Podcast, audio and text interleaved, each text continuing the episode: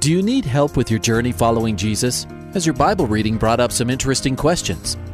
Um, I, I, I need a prayer request. Is I've heard um, pastors talk about you can't get to heaven just with good deeds. I was just wondering what you guys think. Is, the, is there a correlation between the seventh trumpet in Revelations as the last trumpet, or is he talking about some other trumpet? Finally, a place to get answers. We're ready to take your prayer request and answer your Bible questions. Call in at 303 690 3000.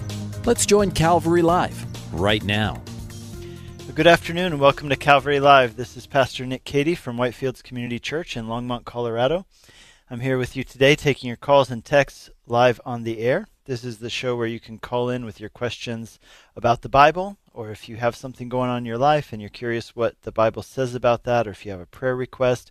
We'd love to hear from you. We'd love to help you uh, sort through some of those questions and, and see what the, the Word of God says about them. And We'd love to pray for your prayer requests. So give us a call. The number to call is 303 690 3000. That's 303 690 3000. Or text us 720 336 0897. Again, the text line 720 336 0897. We want to welcome you uh, who are listening in Colorado and Wyoming on Grace FM. Our, our broadcast range goes all the way from Cheyenne down to Colorado Springs. And so if you're listening here in the local area, we are glad that you tuned in today and we hope to hear from you. You can call us or text us. But we also want to say hello to all of you who are listening on the East Coast on Hope FM in Pennsylvania, New Jersey, and Maryland. And we also want to say hello to everybody listening on Truth FM down in Tennessee and parts of North Carolina and Kentucky. Just a reminder that those of you listening on the East Coast and the area around Tennessee, you're hearing the program on a one week delay. But we would love to hear from you. We'd love for you to call in, and then you get the opportunity to call to tune in again the, the following week and listen to yourself on the radio. And uh, you can tell all your friends to tune in. You can listen to how strange your voice sounds. It'll be fun. So, uh, also, we want to say hello to all of you who are tuning in online. We know there's so many who are listening on our mobile app. So, if you don't have that yet, you should go get it. Just go to your mobile app store, whatever one you use for your phone, and you can download the Grace FM app. And then, wherever you're at over the internet, you can listen uh, live to the programs. Uh, the Bible teaching and to this show as well. And if you are at a computer or you have one nearby, you can always go to gracefm.com and you can listen right there in your browser wherever you're at. So the number to call is 303 690 3000. That's 303 690 3000, or text us 720 336 0897. Just a few words about myself. My name again is Pastor Nick Cady. I'm the pastor of Whitefields Community Church in Longmont, Colorado, and I am the host of Calvary Live every Monday but today is not Monday, today's Tuesday, and I'm filling in for Pastor Jeff Figs from Calvary Chapel Greeley, who is out today. So I get to do uh, I got to do it yesterday, and I'm I'm pleased to get to take some of your calls and texts on the air today as well. Again, I'm the pastor of Whitefields Community Church, which is a uh, non-denominational church in Longmont, Colorado. We are a church that loves Jesus and we love the Bible and we love to study the Bible. And so we gather on Sunday mornings in downtown Longmont we gather at 700 Longs Peak Avenue, which is the St. Vrain Memorial Building. We're just one block west of Main Street on uh, Longs Peak Avenue, right on the northwest corner of Longs Peak Avenue and Coffman Street. So just right in downtown Longmont in the St. Vrain Memorial Building. Where that building is right on the corner of Roosevelt Park, which is our city park here in Longmont.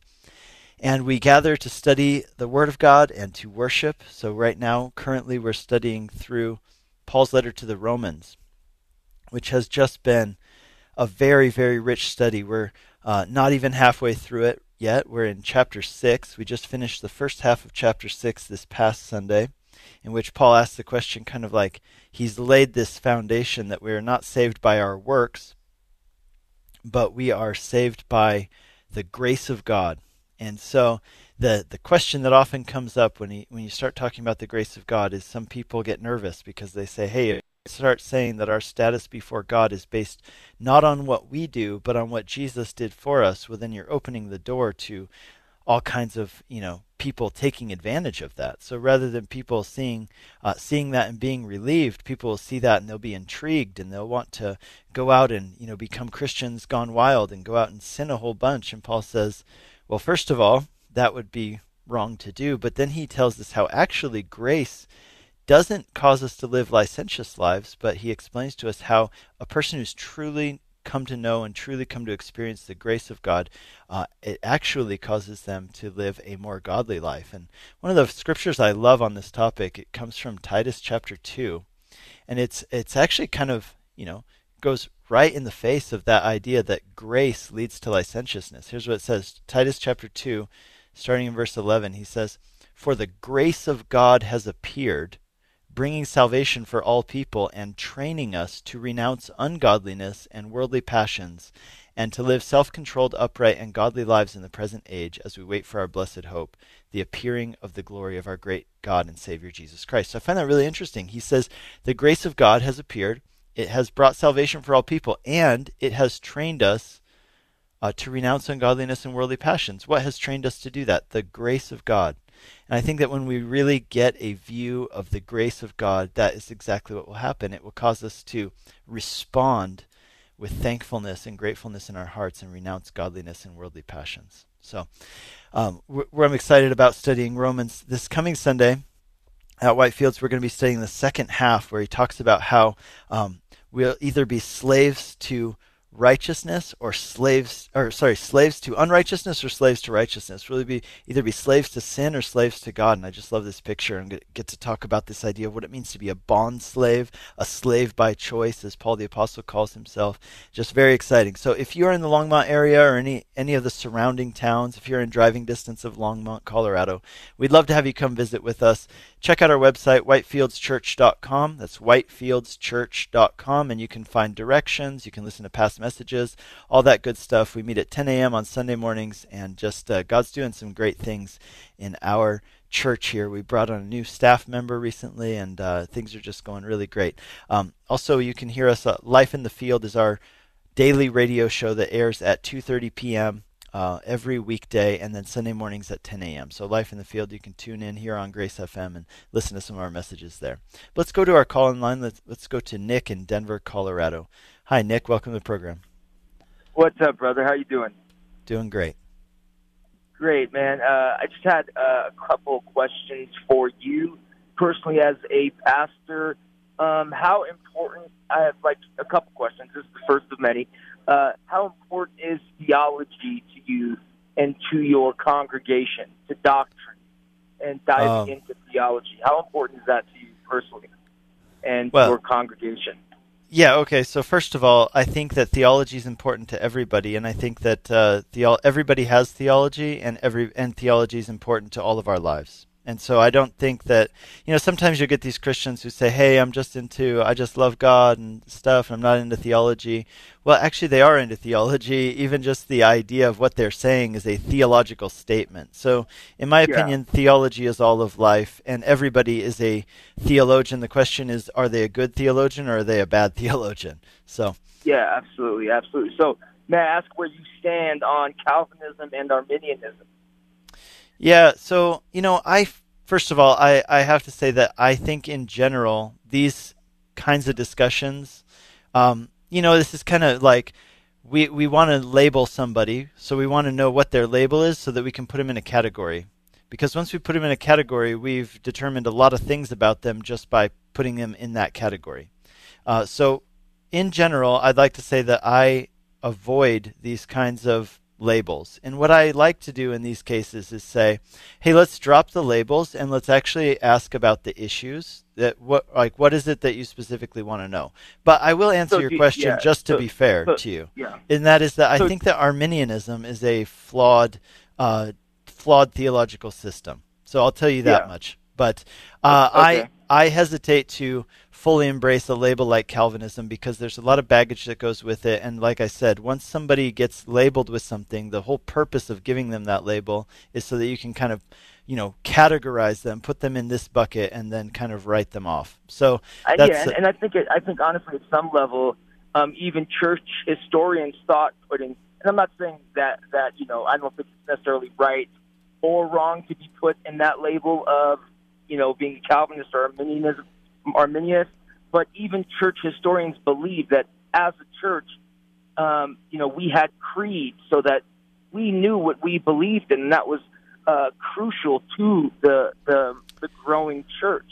I, I, don't, don't disagree with you at all at that point. In yeah. fact, I would just say that um, that absolutely, and that's exactly why I say, hey, if you want to talk about an issue, let's talk about the issue itself. But uh, I will yeah. tell you this much: that I do think that Arminianism, as a reaction to Calvinism, I think that it went too far, and that I I don't uh, I don't agree with it. I find it to be not biblical.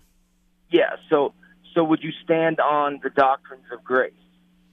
Well, see again. You, you have to define what you're saying. So you're using uh, Calvinistic terminology, and do I believe in the doctrines okay. of grace? Of course, I believe in the doctrines of grace. I believe in the okay. Bible. Yes.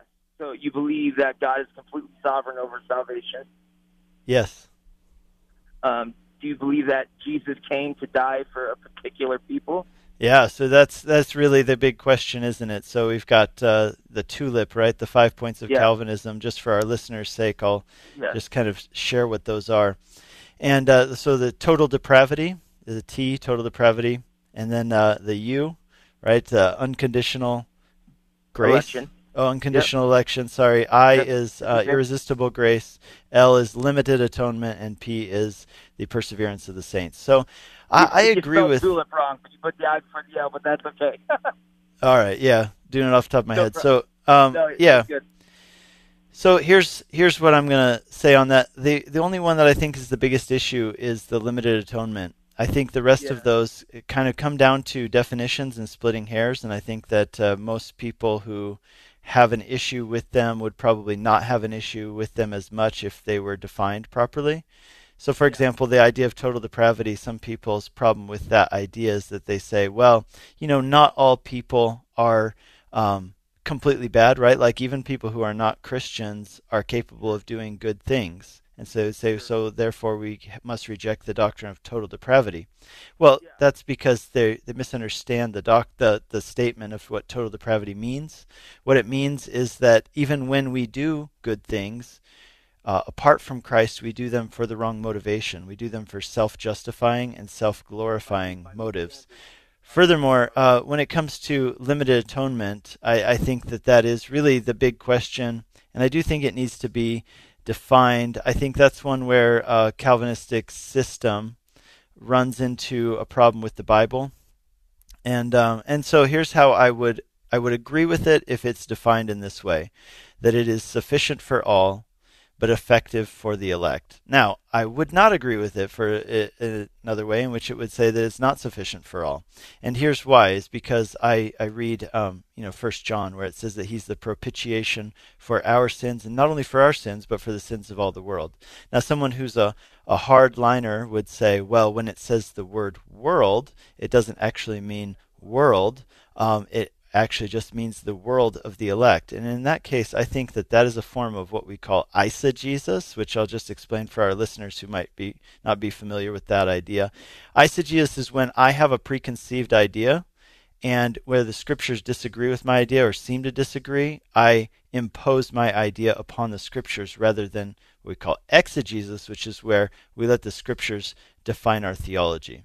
So I hope that answers your question. I will tell you um, one more thing is that I, I do tend to find that um, that people who um, so, that uh, sometimes when people get really into what what are called the doctrines of grace, which again I'm not opposed to, but I, I just do notice this that sometimes when people discover the doctrines of grace, so to say, uh, what, what happens is that they become evangelists to convert other Christians to their understanding of Calvinism or the doctrines of grace. And so that's my only critique. I, uh, I, I absolutely do believe in the sovereignty of God over salvation, and I, I, I, do believe in everything that the Bible says on that topic. So, Nick, thank you for your question, thank, and God bless you. Yeah, yeah. One, of the All most right. important things, just if, if you claim to believe in, in something called the doctrines of grace and, and are not showing that same grace to others, you are a a complete hypocrite. So my advice to anybody who, who claims to be Calvinistic and claims to believe in these in these doctrines to be showing the grace of God to those who may not believe in the exact same theological system. So, yes, thank you. So hey, much. I, I actually really like that last thing you said, Nick. So thank you for that last point. I think that we should absolutely show grace to people uh, who disagree with our theological system. So God bless you. All right. Bye bye. You're listening to Calvary Live. This is Pastor Nick Cady from Whitefields Community Church in Longmont, Colorado, taking your calls and texts on the air today. The number to call is 303 690 3000. It's 303 690 3000. And you can also text us at 720 336 0897. Let's go to Christopher in Baltimore, Maryland. Hi, Christopher. Hello, Pastor. Um, thank you for taking my call. I'm just asking for a simple prayer request. Um, I had a, I made a decision a, a year ago to decide to live in sin, to live unmarried with somebody, got a place and all that. And this decision has, I don't want to say backslidden me, but taken me away from where I was at in my walk serving the Lord. Hmm it just exploded in my face in the last two weeks.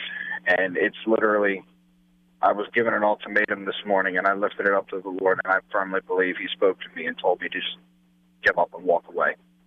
And I did that and it just got significantly worse. It just kind of feels like my heart's been ripped out of my chest. I know it's the right thing, but it just feels like it's been ripped out of my chest. And was wondering if I could, if you pray for me for how you feel led. Yeah, absolutely. Do you mind if I ask a, a, few quick questions? I won't go. I won't go into too many sure, details. no, no problem, brother. Go ahead. Yeah. So I'm just curious. So, are is it the situation that this relationship that you were in has now fallen apart? Yes. Okay. Completely fallen apart. Yeah. Okay, so I guess that was really all I wanted to know. You know, and I don't I don't know the details of it, and I'm sure there's some pain involved in this. But I would just think our friendship has been ten a ten year friendship slash relationship, and um, me and this girl had a child out of wedlock three and a half years ago, and it separated us for a while. And we wound up getting back together when she had another one by somebody else who decided he was going to leave too, like I did. Mm-hmm. And now I've been taking care of her and the baby, not not for redemption, but because I deeply and strongly care for her, yeah. and it's just it's literally ripping me apart. And I know that it's what the Lord wants because I heard Him clearly, more clearly this morning than I've heard since I became a believer. And I'm just, I know He's with me. I know He'll never leave me or forsake me, but I just need strength and endurance to go through this because, like I said, brother, it feels like my heart's being ripped completely out of my chest. Yeah. You know, I just want to encourage you that sometimes God brings us to these points in our lives in order to get our attention. He did this with the people of Israel, and I know that He does it with us. So uh, I'm going to pray for you. Heavenly Father, thank you for Christopher calling in today and, and seeking prayer, seeking uh, you in this time, Lord. I pray that during this time, Christopher would um, would move towards where you want him to be. Lord, I, I do believe that what's happening in his life, at least in part, is happening because you want to get his attention. You want to bring him back to yourself. I thank you, Lord, that he does know uh, you in some way, that he has walked with you in the past. And I pray that, Lord, as he returns to that way of following Jesus and seeking you, Lord, um, I pray that he would have the experience of the prodigal son, of having the Father embrace him and run towards him and uh, and not receive him back as a lesser than or a second class citizen, but as a son. And I, I, pray that he would experience that. And Lord, I pray that as he experiences that grace, Lord, that his response would be to give his life fully over to you. And as he does that, Lord, that you would give him the strength that he needs to do whatever is placed in front of him, whether it's caring for uh, this woman and their child, or whether it's just taking care of the child, whether it's something beyond that. Lord, I pray that you would give him the strength to do what you're calling him to do. I do believe this, Lord, that you do empower us by your Spirit to do what you have called us to do. So, Lord, I pray that you would do that in Christopher's life. Give him the strength to go on, I pray, in Jesus' name. Amen. Amen. Thank you, brother. Thank you so Absolutely. Much. Absolutely. Thank you for calling in. God bless you. Mm-hmm. God bless you, brother. Bye-bye. Bye.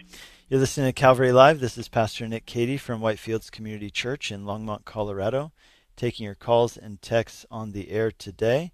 The number to call is 303 690 3000. That's 303 690 3000. Or you can text us at 720 336 0897. That's 720 336 0897. Let's go to Jessica in New Jersey. Hi, Jessica. Welcome to the program. Hi, how are you? Doing well. Good. So, my question was um, I was thinking about Esau yesterday Okay. and how scripture says, like, he sought repentance even with tears and he couldn't find it. And I know that was due to the hardening of his heart. hmm But then in the New Testament, you know, it says, like, if you ask forgiveness, that God is faithful and just to, uh, you know, forgive us of our sins. And there have been times in my life where I've definitely known that my heart was hard and I would ask God to soften my heart. So I kind of want to, under, I'm trying, I don't understand how Esau could have been in the situation that he could have been in when scripture also talks about God, like, you know, being slow to anger and, uh, you know, things like, things like that. So, and I mean, I'm not trying to like figure out God or anything. I just kind of want to understand like what he's saying, like what he's saying. Yeah. So So here's what's interesting about that verse that you're quoting. So what you're the verse you're quoting is actually found in the New Testament. It's found in Hebrews chapter 12. Mhm. I'm sorry, Hebrews chapter yeah, Hebrews chapter 12. And here's what it says. Um, so I'll give you a couple different translations, and it's it's pretty interesting. So here's here's one translation. It says, uh, it's Hebrews 12 verse 17 uh, in the ESV. For you know that afterward, when he, that's Esau, desired to inherit the blessing, he was rejected, for he found no chance to repent, though he sought it with tears. Um, so I think there's a really quick answer to your question, and then there's maybe a deeper answer. The really quick answer to your question is this that when it's talking about repenting there, it's not talking about repentance in general, like repentance under salvation, but it's speaking of the fact that Esau realized what he had done, that he had um, that he had given up the blessing of God for a bowl of soup, and that that was foolish, and that he had really blown it. You know, he had despised what God had given him, and he had been you know exceedingly unspiritual and unappreciative of what God had given him. Um, and so the repentance that's spoke about there is him repenting of that action. It's kind of like one of these things where you do something or you say something and you wish that you could take it back, but once it's done, sometimes there's not always a chance to take it back. Mhm. You know, like I I think about um, previous caller talking about how, you know, he got into a relationship that he shouldn't have been in, and then he had a child, and there can be these things where you say, God, I'm sorry that I did this, and um, but there's no, you can't undo what's been done in the sense of, you know, you've you've you've had a child, and now you have to live with those consequences. That doesn't mean that God won't ever accept you and, and uh, accept your repentance in the sense of repenting and turning to Him in your heart, but it does mean that those those consequences aren't going to just be undone. So that's the quick and easy answer. Now the other answer is: um, Is there ever a case in which repentance is not no longer an option for someone? Right? Like, can you go to the point where you resist God so much that that you that re- repentance is no longer an option for you? And I, I think the answer to that is yes. You know, we see an example of that, like this phrase is used in Genesis chapter six, where God looks on the evil and wickedness of the earth, and He says, "My spirit will not always strive with the spirit of man." Which means that uh, there will come a time when God's spirit, you know, His spirit. Jesus told us in uh, John 14 and John 16 about how the Spirit of God is drawing us to God, reminding us of the words of God, words of Jesus, and drawing us to God by convicting us of sin, uh, righteousness, and judgment. Why? So that we'll repent and we'll receive the salvation that's offered to us in Jesus. Um, but if you resist that, I actually believe that that is what is meant by the uh, blasphemy of the Holy Spirit. This is when you sin against the Holy Spirit and you go to the point where you harden your heart so many times or for so long that at some point uh, there's no longer an option for you to repent. And it, it, you know, some people have said it's as if God, in His essence, ratifies your decision. Now, I'm not sure if I agree with that uh, exact phrasing of it, but I do agree with the idea that um, I put it this way. I had a caller yesterday. We talked about the same thing. That by definition, mercy is not something we deserve, and grace is not something we deserve. And so, if if God with mercy, like He offers it, but then at some point He says, "Okay, it's no longer available," is that unfair? Well, no, it's not unfair at all. I mean, in fact, the only thing that would have been unfair was for him to offer it in the first place. You know, if we're talking about fairness. So, so I do think that that is the point. And I think that that's actually a, a stark warning for people to realize that there there can come a time where if you resist God uh, so much, there will come a time when that door, let's say, of salvation is is no longer available. And so I, I think that that we should, you know, for those who are resisting God, the the Bible gives a stark warning. Now, to those who are timid and feeling like, man, I don't know if I can do this. I don't know if I'm strong enough. I, I don't I don't know if I'm going to mess it up.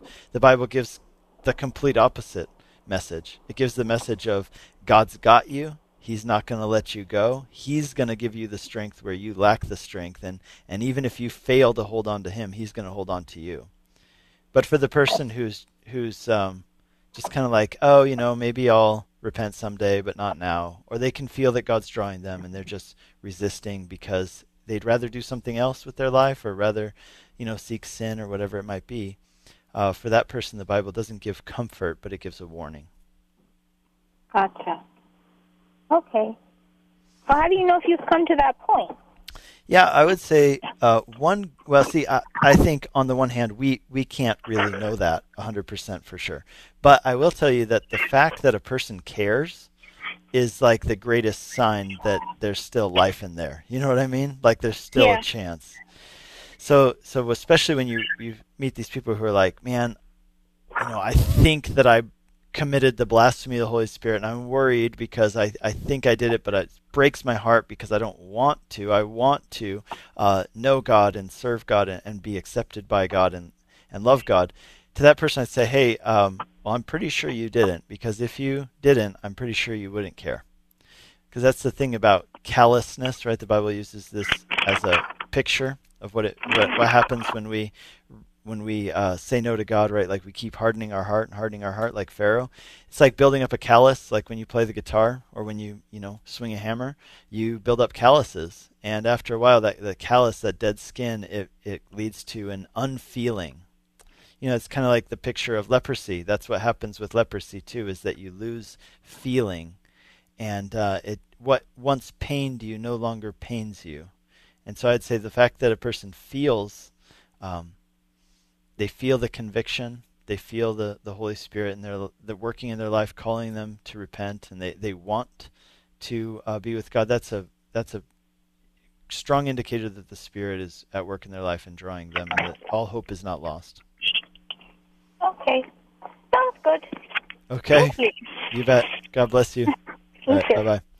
You're listening to Calvary Live. This is Pastor Nick Cady from Whitefields Community Church. We are coming up on our mid show break right now. So the number to call 303 690 3000. That's 303 690 3000. If you call in now, we'll get you on the other side of the break, and we'll be back in two minutes' time.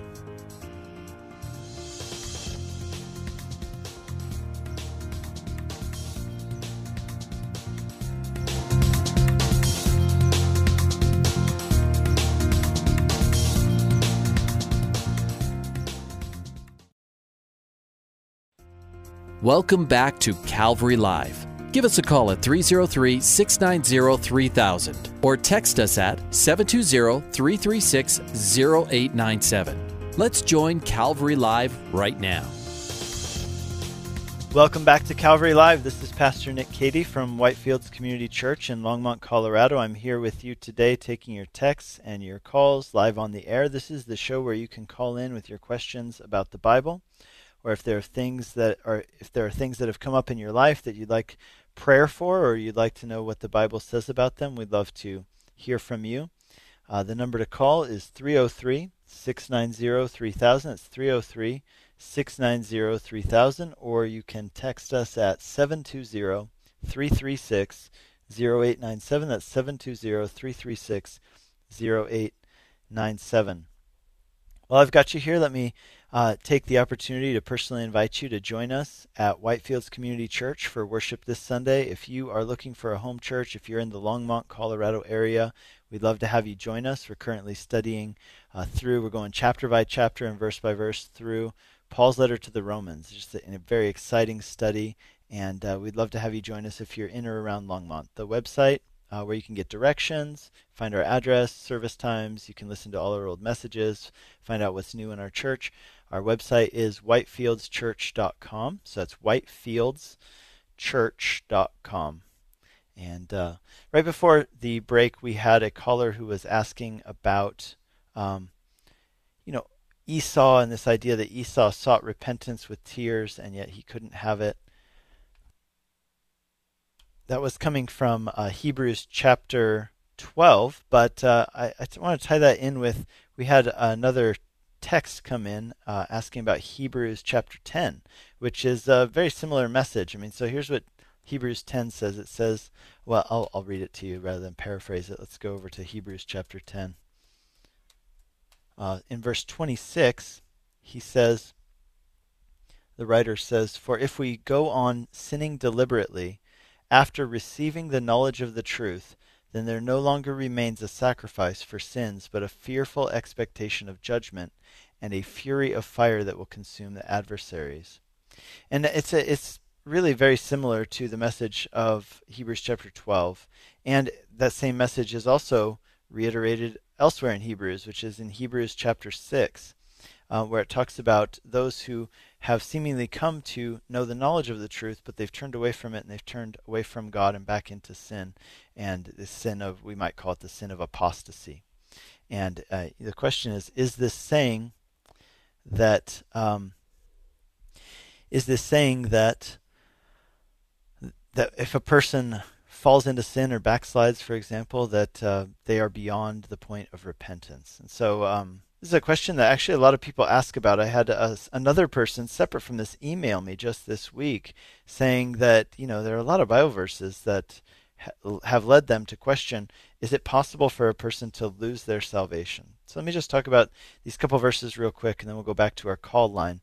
And uh, so the answer to that is this remember the context of what this is written to. Remember the context of Hebrews. The, the Hebrew, letter to Hebrews was written to Hebrew Christians who were experiencing a form of persecution or kind of like, you know, being pushed to the margins of, of Jewish society because they were Christians. And there was a big persecution that came against Christians and a big pressure uh, to forsake Christianity. Because when Christianity first come through in some areas, uh, a lot of the Jews, rightly so, realize, recognized Christianity as the fulfillment of everything they had been hoping for and looking for and waiting for as Jewish people, as the fulfillment of Judaism. And then, uh, you know, the what happened after that, though, there's this kind of period where a lot of Jews were like, "Hey, I'm a Jew and I'm a follower of Jesus," but the, the Jewish leaders came in, uh, the the religious authorities came in and they didn't like this because, for many reasons, it detracted from their authority and, and all kinds of other reasons. Um, but they came in and said, no, look, look, if you follow Jesus, you cannot, uh, you know, call yourself a Jew anymore. You have to be a Christian. So there was this kind of division that took place. Although in reality, of course, Jesus is the fulfillment of everything that Judaism uh, waited for and taught, and and everything that came from God in the Old Testament. And so you have these people who were Christians and they were tempted to give up on Christianity and go kind of an easier route, right? Say, okay, well, I'll just kind of, um, you know, either I'll go back to like a muddy middle where I still believe in Jesus, I just kind of uh, don't tell people that I believe in Jesus, or, you know, they would forsake Jesus altogether. And so this book is full of stark warnings about here's what happens if you leave Jesus. And, and really, what Hebrews 10 is saying is that apart from Jesus, there is no sacrifice for sins. There's no other way to be saved. You know, and, and if you think about it, if you were to ask God for another way to be saved, here's God giving his Son. If we think about the incarnation, it's essentially God taking on human flesh, becoming one of us. And then, um, and then we say to him, you know, God comes he's one of us. He's nailed to a cross. He raises from the dead. You know, he ascends into heaven. Uh, and God, you know, he sends his son, Jesus. Jesus gives up his heavenly throne for a crown of thorns and a cross. And then what do we say? Well, I mean, that was nice and stuff, but I'd really like to be saved a different way. I mean, think how, I mean, I, I don't mean to be crass or simplistic. I just mean to say, think about how insulting that is to say to God, you know, I wish there was another way for me to be saved other than this eh, way that you created at, at ultimate cost to yourself.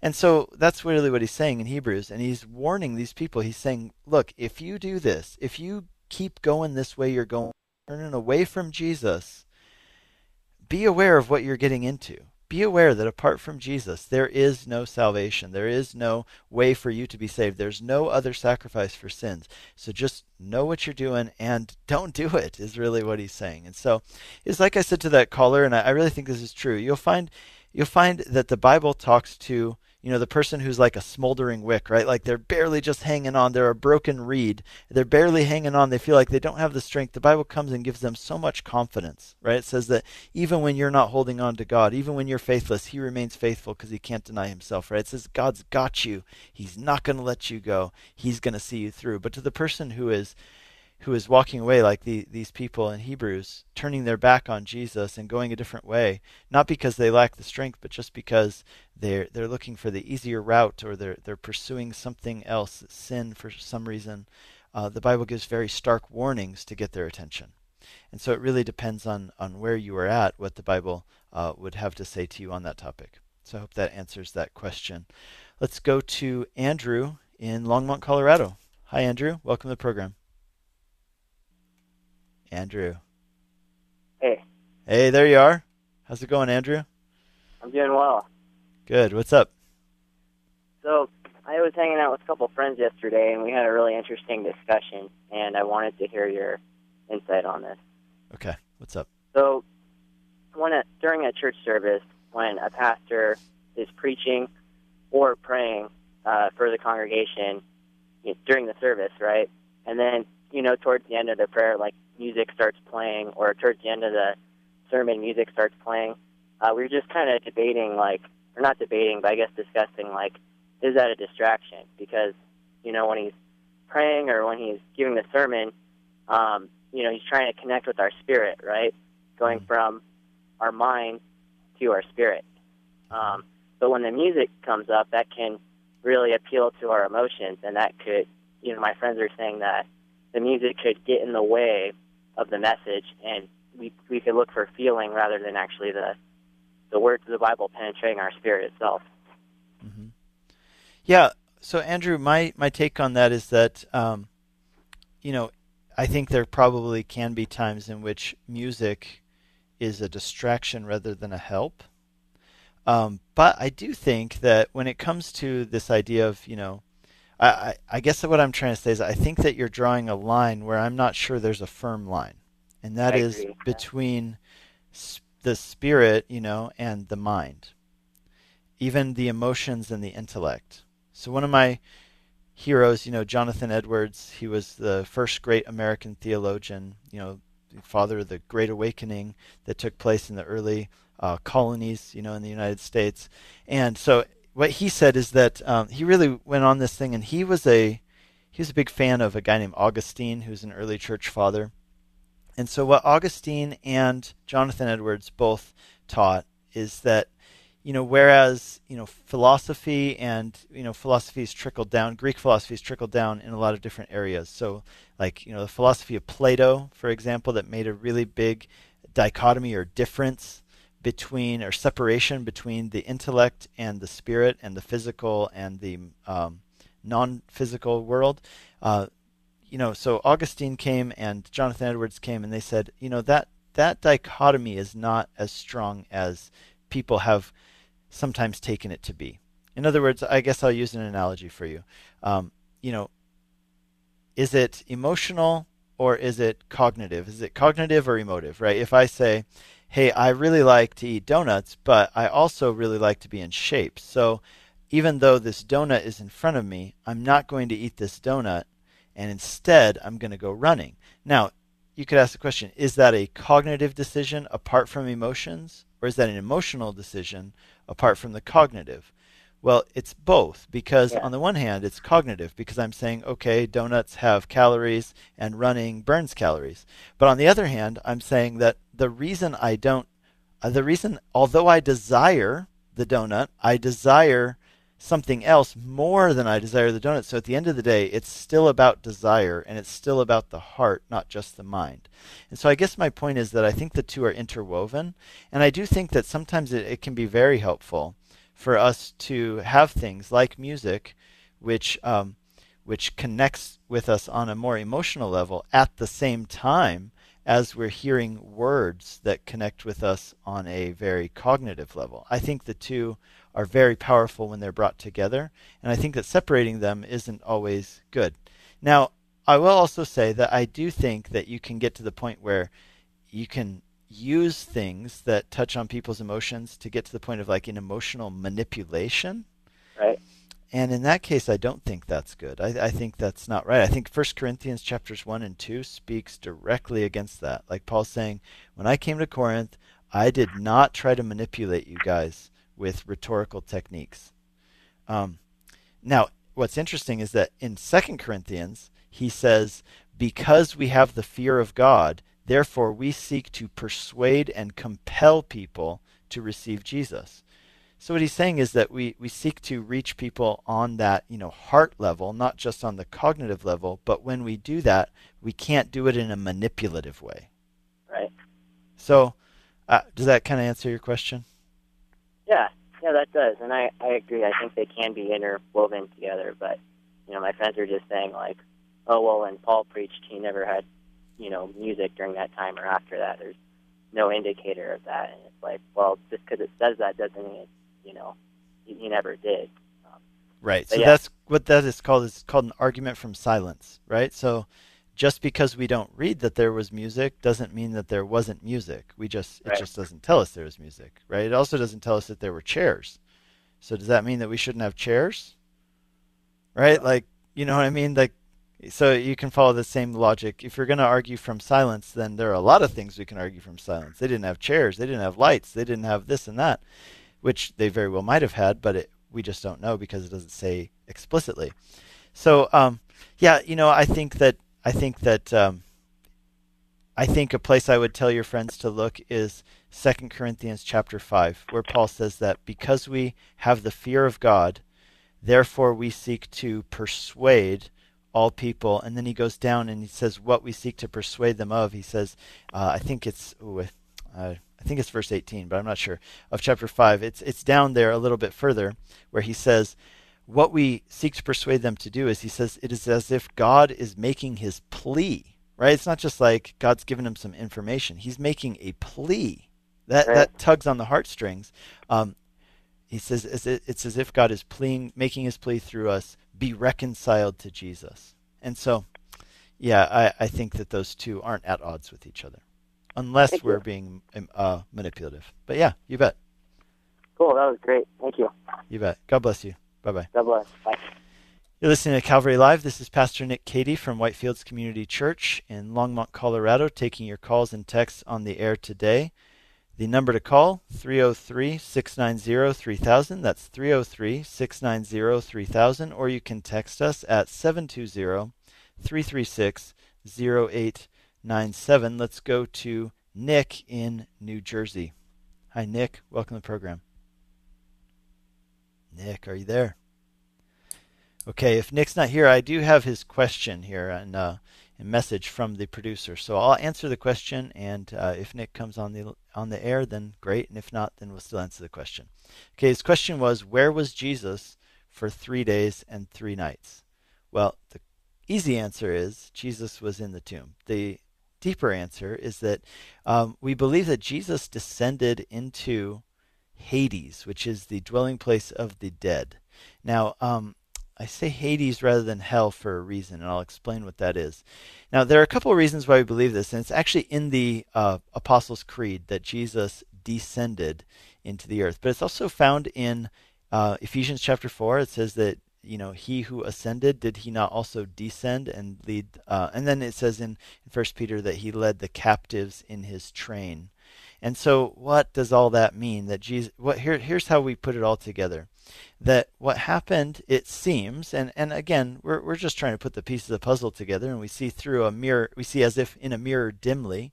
One day we will see clearly. So, so one day we're going to know the answer to this. We can ask God. But here's here's what I'll tell you as uh, somebody who's tried to put the pieces of the puzzle together uh, from the different parts of the Bible for many years, is that what happened is, and this is what most most Christians have historically believed, is that uh, Jesus descended into Hades, which is a dwelling place of the dead. So, uh, or I'm sorry, Sheol. Sheol is the name for what it's called, the, the dwelling place of the dead. And the reason it's called Sheol is because there are two parts to it. It meant that uh, if you were a person who believed in God and had faith, you would also go to Sheol when you died, because that's where all dead people went. It was the dwelling place of the dead.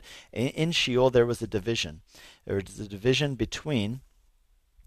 Um, there was a division between the what's called Abraham's bosom and what's called Hades. So a good place to go for this is uh, Luke chapter 16.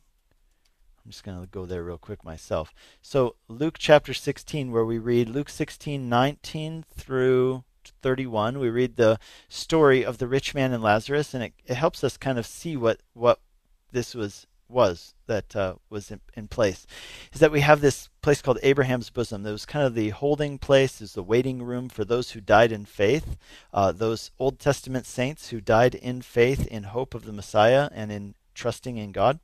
They went to this place called Abraham's bosom, which was part of Sheol, and that was where they waited for the redemption which would come through the Redeemer, the Messiah. And then in Hades, you had those people who died apart from faith, and that is also a holding tank. And so what happened is it seems that during that time, Jesus descended into Sheol, and he let the captives, in the sense of those who were in Sheol awaiting salvation, he led them in his train and took them to be with God awaiting the resurrection of their bodies at the end of time, the people in Hades remained in Hades and Hades still exists, right? So the other, the Abraham's bosom part has now been set free, uh, and those people taken into the presence of God. Hades still is in place, and those people are um, are still awaiting. And what we see is that the end of Hades will be at the end of uh, Revelation. It says that Hades was emptied into the lake of fire, and that is what will ultimately happen. That those people will be uh, emptied into uh, the lake of fire which we call hell. And so I, I, hope that makes sense what happened. And then so Jesus did that during those three days, overcoming uh, sin, Satan, and death, and then he resurrected on the third day. So I hope that that makes that clear for you. Uh, Nick, thank you for that question. You're listening to Calvary Live. This is Pastor Nick Cady from Whitefields Community Church in Longmont, Colorado, taking your calls and texts on the air today. We've got 11 minutes left in the show, so uh, we you could still get in if you wanted to give us a call. The number is 303 690 3000. It's 303 690 3000. Or you can still text us 720 336 0897. Let's go to Jerry in New Jersey. Hi, Jerry. Hi. Hi, how are you? Doing great. What's up? Good. Good. I have a question. Um, where do you think um, where the United States stands in the end times? Man, that's a tough question. And a lot of people have tried to answer that over the years. And, um, mm-hmm. you know, I just don't see the United States in the Bible. So I'll say that first. But secondly, okay. I will say that doesn't necessarily mean that we won't have some role to play. Now, some people have speculated that the fact that the United States is not uh, shown as playing a role in the end times picture must mean that the United States is going to cease to exist. I don't actually agree with that. Um, mm-hmm. So I, I, think that uh, it's just not given to us in detail what role the United States will play. My guess is that the United States, um, as far as I understand it, will probably abandon Israel, and uh, and that's why Israel ends up alone at the end of uh, end of all things before Jesus comes back. And that's all, that's prophecy right there, where she's alone. Correct. Yeah, right. Okay. And so, so that's well, that's why. And I'm sorry to hear that. You know, I'm sorry to say that, and I hope that that um, would not be the case. But it does seem that that is what uh, the Bible is portraying. Yeah, there's um, Mike um, and Barry that's on the on the New Hope talks about the end times from his TV. Mm-hmm. I've heard them talk speak on that, and um, Okay, well, thank you. That that answers it. I kind of started reading in Revelations in the different parts and um, hearing different things. I Uh, how Lindsay, the late great planet Earth, he has on has spoke on that um, too as well. So, but before I go, if you could uh, pray. I have a um, my, oldest son Art. He's walked away from the Lord, and he's out doing his own thing. It, it's sort of a pattern for him. He comes and he serves for a while, and you know, and then he ends up falling off because he's not really, I guess, gotten rooted deep in.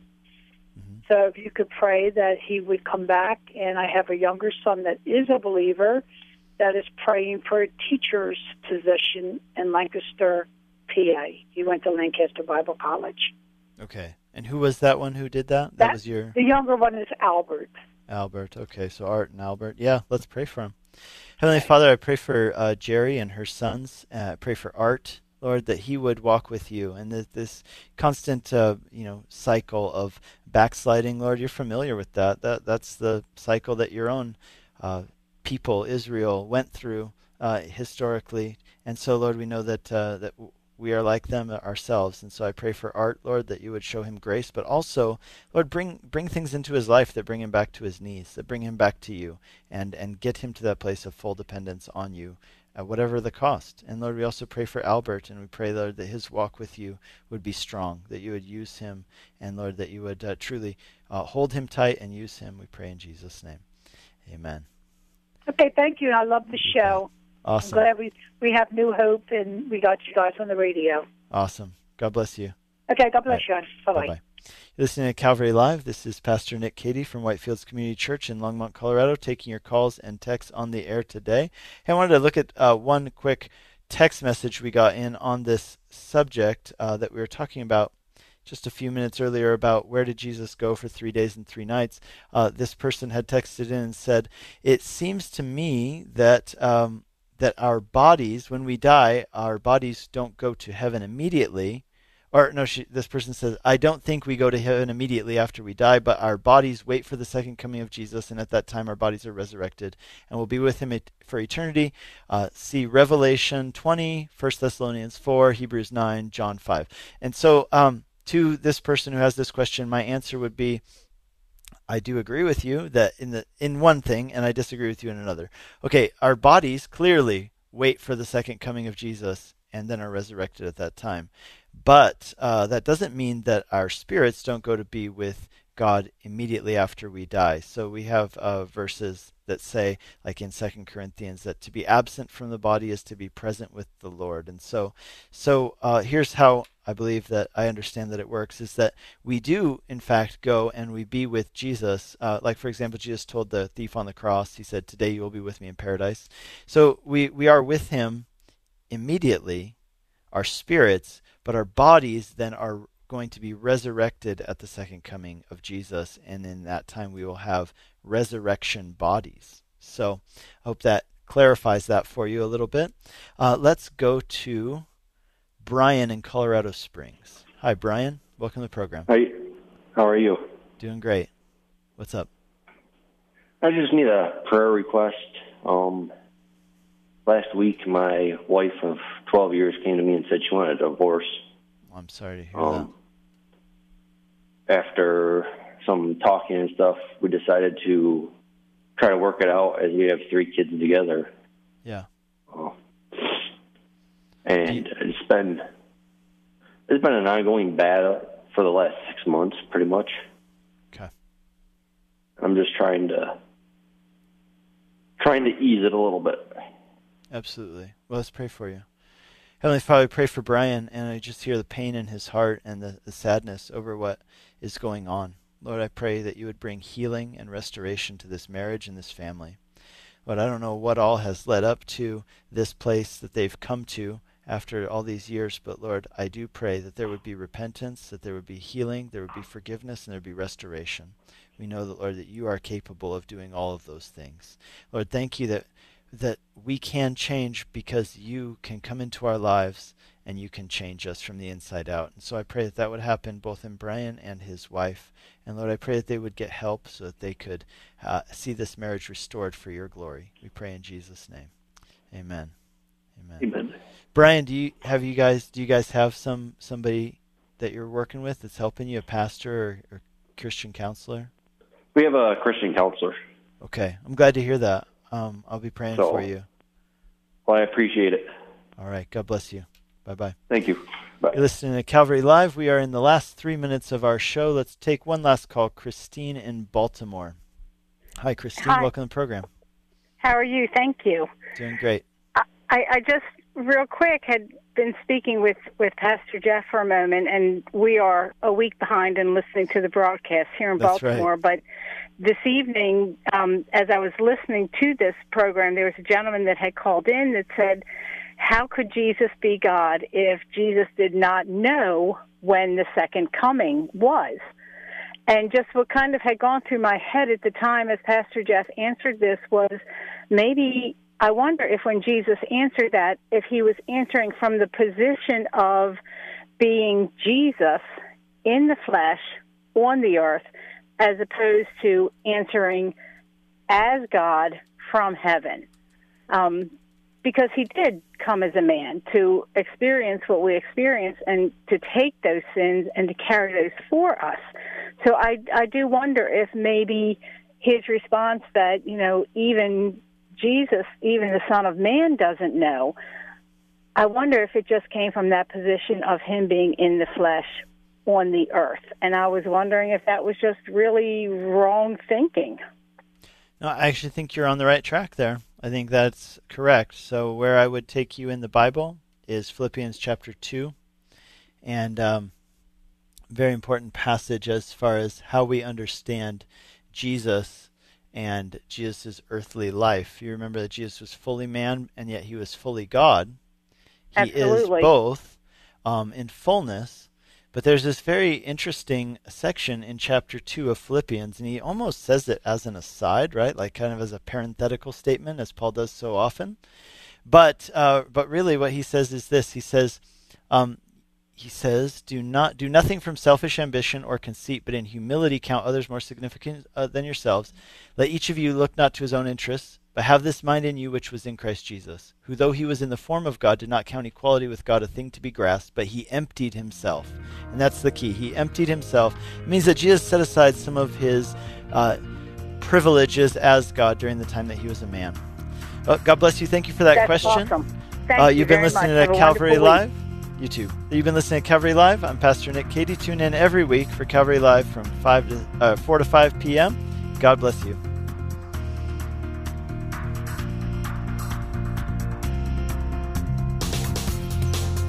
You've been listening to Calvary Live. Tune in next time for prayer and God's Word.